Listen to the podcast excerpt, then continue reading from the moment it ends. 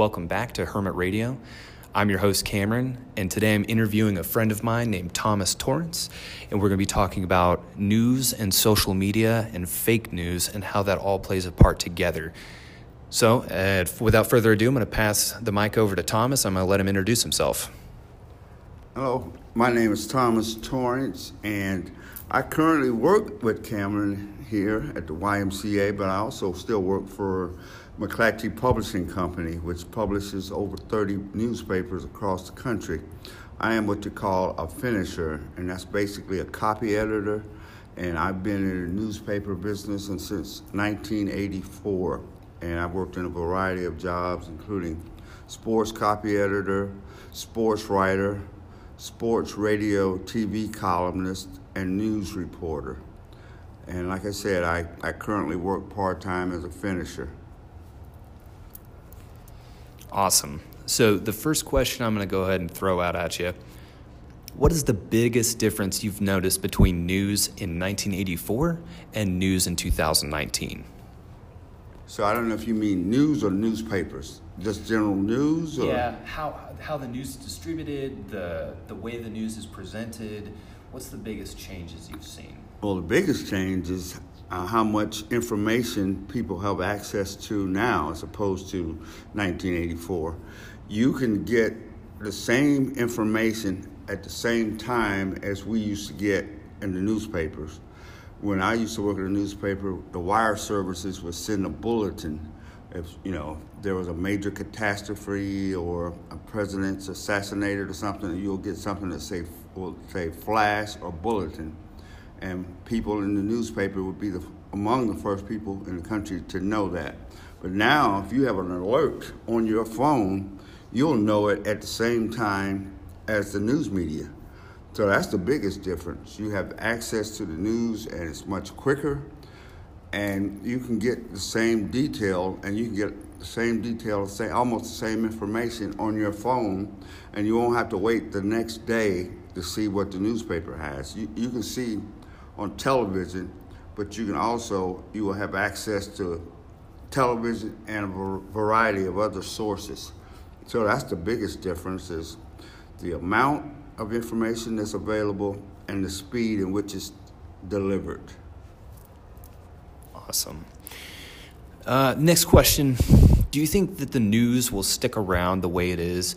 Do you think that the news companies, the newspaper, do you think that that's going away and that it'll evolve into something else, or do you think it will always be around in some fashion?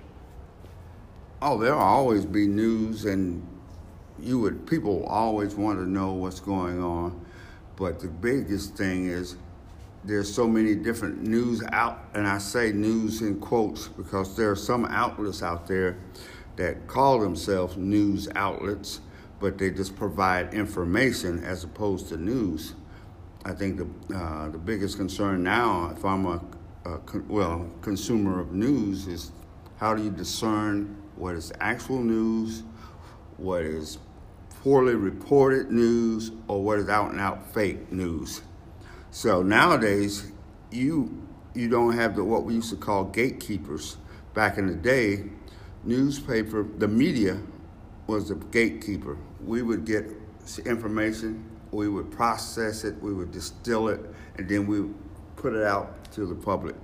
Now you get you, you still get a version of that, but you also get a raw version of what's out there now. You can see, you know, like for instance, somebody's Facebook live stream. That's in itself could be news, but it's raw news. You see it as as it is happening.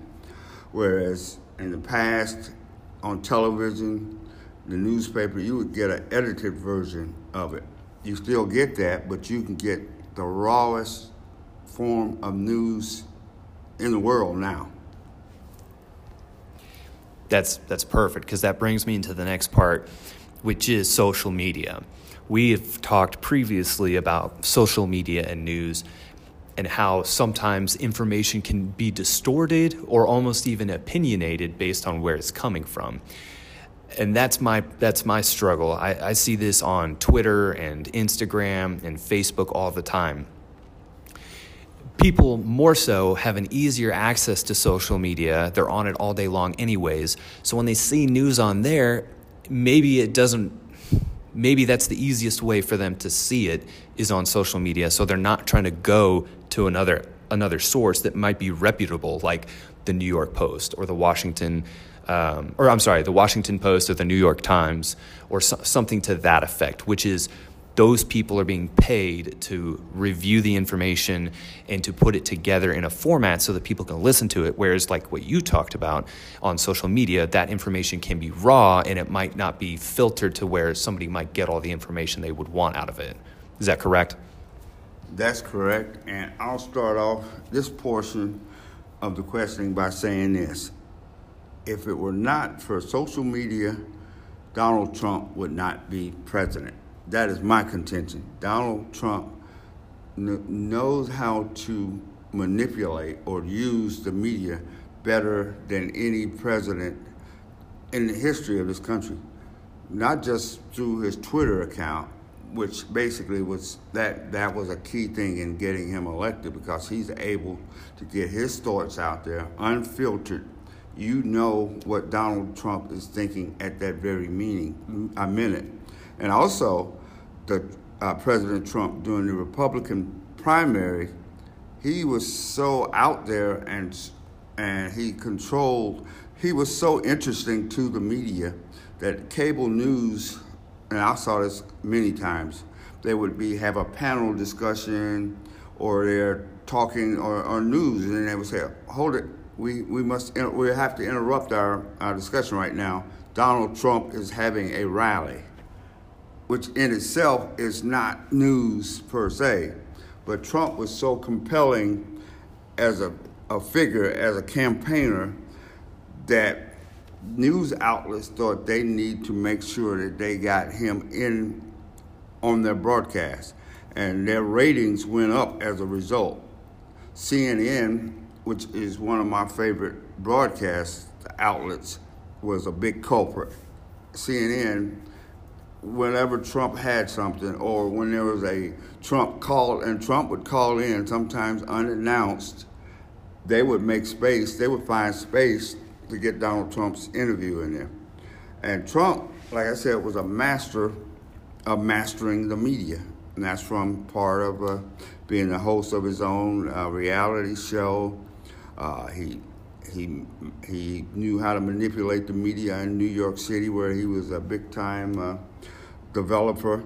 So, as I say, and I, I still contend that if it were not for social media or the the uh, large amount of the media, I'm not sure if Donald Trump could emerge from. It was like what 17 Republican candidates, and he he emerged from that because he best knew how to manipulate the media.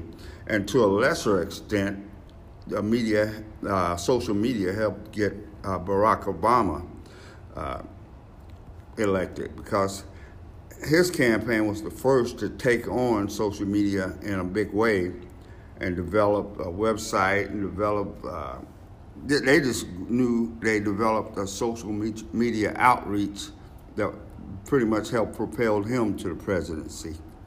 So, okay.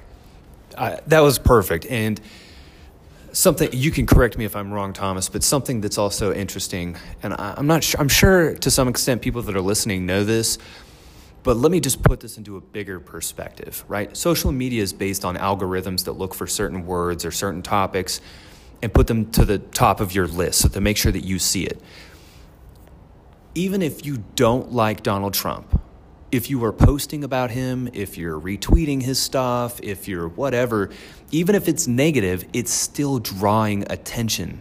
It's still bringing his name up and putting his name into the algorithm. On my on this show, I don't really have personal opinions on political sides. Um, I have no feelings towards that one way or the other, but I do.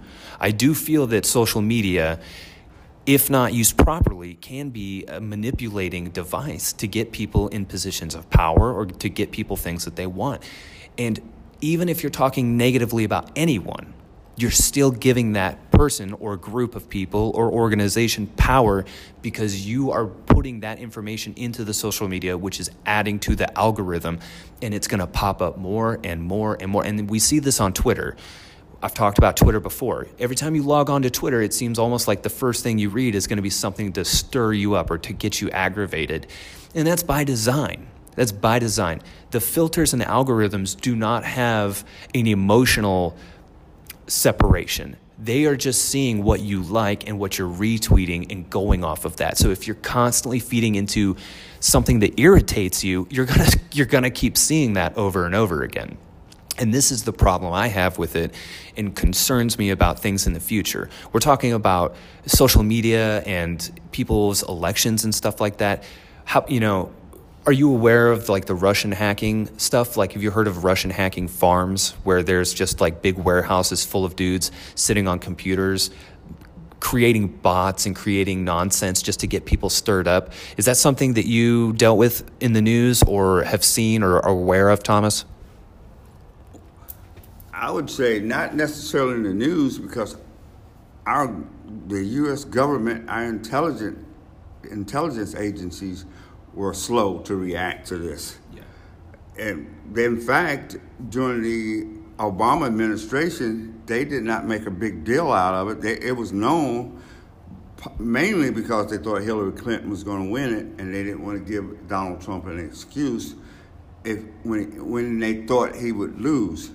But yes, that I won't say that the Russian hacking interference determined the outcome of the election, but it played a big part in, in shaping some people's uh, opinions of the of Donald Trump and Hillary Clinton. And they also, by hacking and gaining access to Facebook, they were able to uh, foment uh, discontent among the racists. They would put out racist information, attribute it to somebody else, and they would have people, forces, angry at each other based on something that was contrived. And it's still going on, and it's going to pick up, and it's going to be as heavy, if not heavier, during the 2020 election. And we go in there, we all go in there knowing that, and we all know that I don't think it can be totally prevented.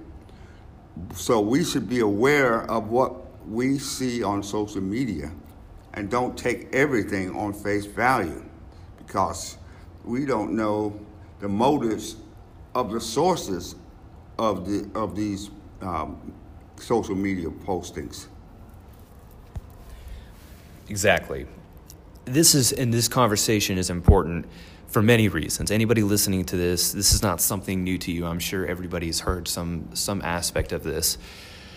The only reason we're talking about and the reason I asked Thomas to be here is this is to help people kind of be aware. If you're aware of it, it's less likely to impact you. Take things with a grain of salt.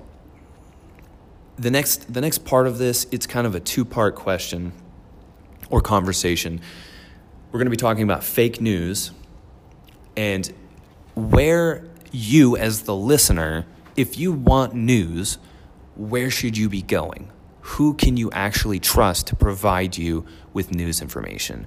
Or if you can't do that, or if you don't trust the system, what kind of things can you do to research yourself? Where can you go? What, what kind of websites, what kind of search can you do on your own to get your own reliable source of information? Thomas, let's talk about fake news. Tell me your thoughts on that. When did you see that coming? And did you have anything like that back in 1984? No. No, fake news. First of all, if the president says a particular source is fake news, I look at it as that that's, that outlet is legitimate because the president has weaponized that term, fake news. Other countries are doing it. Other totalitarian uh, dictatorships are doing it across the world. They've taken a, a page out of the president's uh, strategy book and they do the same thing. Like if you don't like what is being said about you, you denigrate it. You say it's fake. So first of all, I, and this is it's awful to say, but if the president says it's fake news, I wouldn't I wouldn't accept that term on face value. I would look at, at the media outlet because he's called the New York Times, the Washington Post, all major networks fake news. If it were indeed fake news, trust me, they wouldn't stay in business. We would tell them we don't trust them. We would stop buying their newspapers. We would stop watching their news. So if it's fake news, we would pick up on that. But as for other sources of quote fake news, it, it's harder, it's becoming harder and harder to discern real news as opposed to what's planted because there are so many social media outlets out there. My suggestion is because there's so many outlets out there, if somebody says, and this is an outlandish example, but it actually happened, that someone reports that Hillary Clinton is part of a child pornography ring operated out of a New York uh, pizzeria. I think you can Google that and find other sources of the, with that same information, and and the majority of them are saying that's not true, that's false, because you can Google and find out, and you can find a number of legitimate media outlets on the same subject, and you can uh, get your opinion based on just basic research. So, and and that's that's going to be more and more important. And you can, with the elections, 2020 elections coming up, you can actually go on these candidates' websites, get their they will have their views on there, and most major well, most newspapers have fact checks. Like if they if they have a list, if the candidate candidates have a list of opinions and postings or whatever, you can Google fact check whatever that information is, and more than likely you'll find whether that's what they're saying is true or false. You, for ex- example, with the debates tomorrow and the following day, they're going to be fact checks of what was said during the debates. So you can get in the habit of doing your own fact checking based on these Democratic debates. So you might want to get in the practice of doing that starting tomorrow. Thank you, Thomas. And I agree with.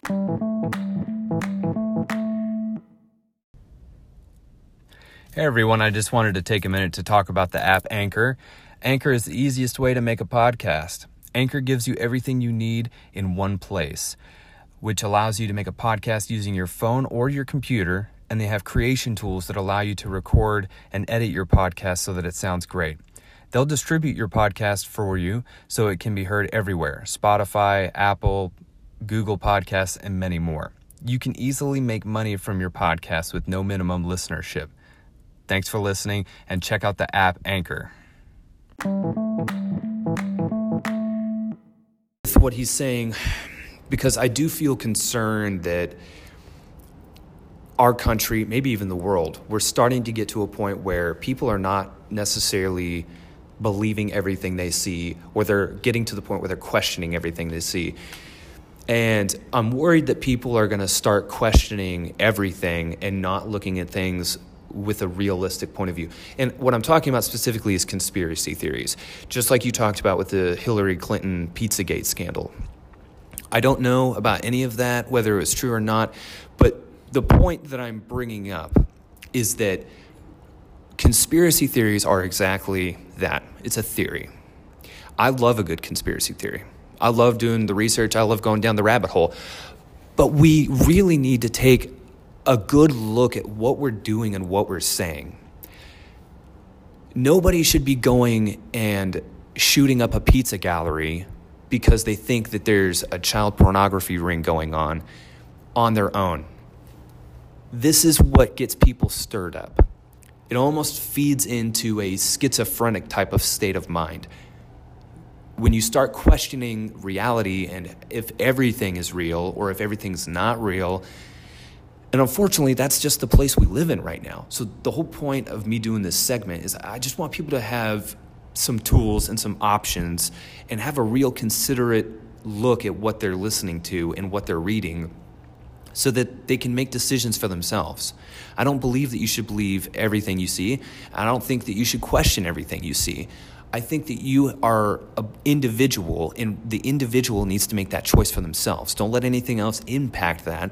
Have your own questions. Do your own research. Do like what Thomas said. Do the fact checking. Get to the bottom line. And we're going to talk about what is a credible news source. Where can you get this information? We talked about organizations that have been around for a long time being deemed as fake news. That is definitely stirring the pot. If they are not credible sources of news, then they shouldn't be around. We shouldn't be listening to them. But they've been around for a long time. They are getting paid, they're working. If they weren't putting out reliable information, they wouldn't be around, just like Thomas said. So keep that in mind. I'm not saying you have to believe everything that the New York Times or the Washington Post says is accurate, but have this but keep that in mind. What what are the two realities? Somebody saying that it's fake news or the other reality that they're a, a news organization that has had a reputation for a long time and that continues to put out information. Just keep that in mind every time you look at the news. And this conversation is not to stir up any problems or anger in people because this is a completely neutral podcast. But these are conversations that need to be had, and it's an open discussion. I don't care if anybody feels aggressive or angry towards this. We can have a discussion about it. Leave a comment, tell me I'm wrong. We'll talk about it. That is how an open society should work. The individual perception of that reality that they're living in. Thomas, tell me, in your opinion, from working in news, can you just name off some places if people want to get news and have reliable information? What are some places they can go to for that? Well, again, you can, I would say most newspaper websites, most of the uh, television, the major networks websites, I would do that. And I would, again, you could just Google various news outlets and see, and you can judge from yourself. And I can only speak of what I know from the newspapers I worked of how the truth is important to newspapers because, well, and most news outlets because you face the possibility if you wantonly put something out there that's false, you can get sued for millions of dollars. And on broadcast side, you can possibly lose your broadcast license. They have, the media ha, have a stake in what is being produced. And so you have to be aware of that. If John Joe Blow is printing is, is has a website or whatever from his basement, he's not worried as much about being sued or being held accountable as the local newspaper, for, for instance. So I, I'm not to recommend per se outlets, but I would just want you to remember that most legitimate news outlets have the truth at stake, and they have consequences to, fa- to face if they don't produce the truth on a regular basis. I mean, of course, there are mistakes made, and I think also during this rush with so, and this is another uh, result of, of social media. Sometimes news outlets that want to be the first to get something out there, and it's not fully reported. And then, but your legitimate outlets will come back and say, what we had previously was erroneous. Here's what we know now. So, in that sense, I think with social media, TV, everything, there's now more of a rush to get things first, to be the first to say it, and it doesn't get to percolate like it used to. In the, back in the day, you know, a newspaper, and you still have that but sometimes an actual newspaper is competing against its own website. It would a news reporter would, his first duty nowadays with a newspaper is to get it on the website, and then you keep working and working for the newspaper over the course of the, the day. But you're basically you're, you're competing against yourself. You're competing against other websites, against other social media websites. So social media is great. You, uh, like I said earlier, you get information quicker, and you can get, but it's it's more raw than it used to be. So just be aware. The first thing that you see might have to be up. It's going to be updated. So just be aware of that. I, I agree. Hey, and so we've got about five minutes left. I I want to bring something up, and it might be controversial, but you and I have talked about this before, and I think that it's important. And you were talking about the rush to get that information out there. So I'm going to bring up a case where that happened, and I just want you to talk about your feelings on that, okay? Jussie Smollett. Uh-huh. What are your thoughts on that? I think, well, the news media and something like that, you have to report what is being out there. Smollett, the actor from Empire, uh, apparently made up a story that he was assaulted by white supremacist.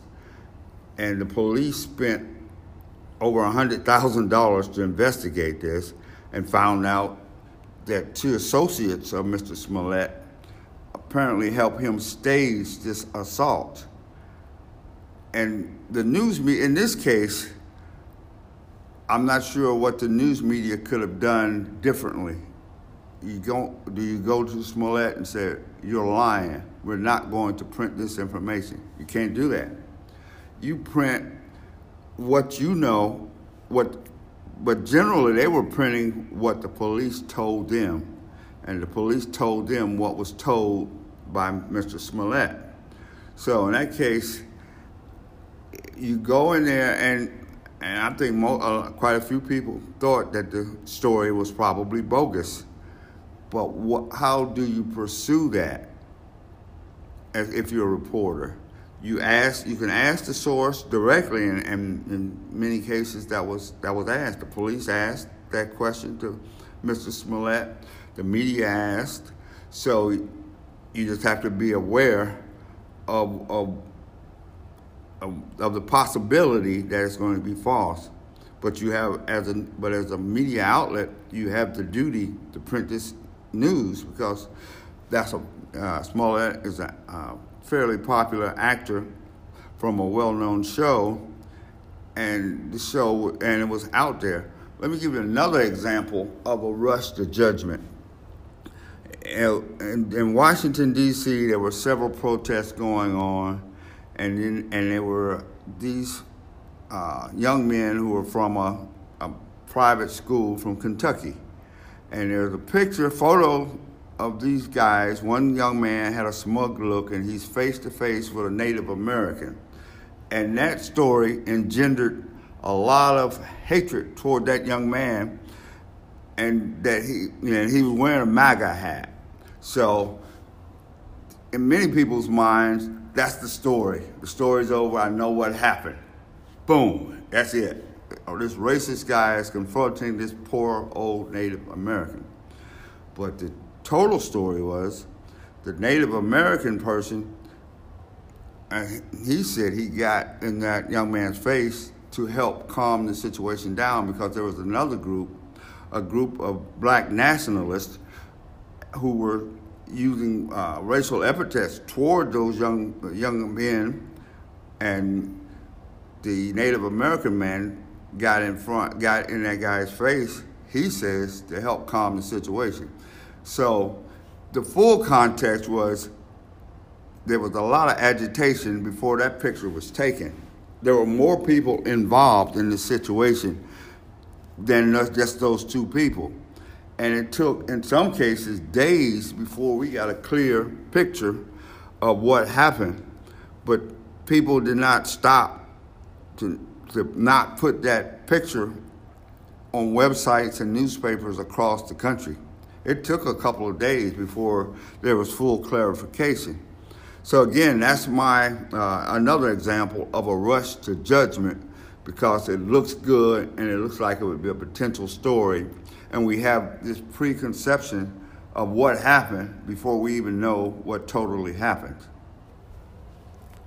Thomas, that was that was perfect, man. That was exactly what I wanted to hear from you. And to everybody listening, these are some touchy subjects. Um, I fully understand that, but there's a reason. We're trying to talk because there's a lot of hate and aggravation going on in the world right now. And Thomas and I can come from two different sides of the argument and the table, and we can come together and talk peacefully and calmly about this and come up with some good solutions about how to take this into the world and how we can change this as a human race. Thomas, thank you so much, man, for coming on the show. I'm definitely going to have you back on so we can have some more good conversations. Everybody listening, if you have any comments or questions for Thomas, go ahead and check out my Instagram or Twitter page for Hermit Radio and leave your comments or questions there. Um, but for now, that's it. Thanks for tuning in. This is Hermit Radio.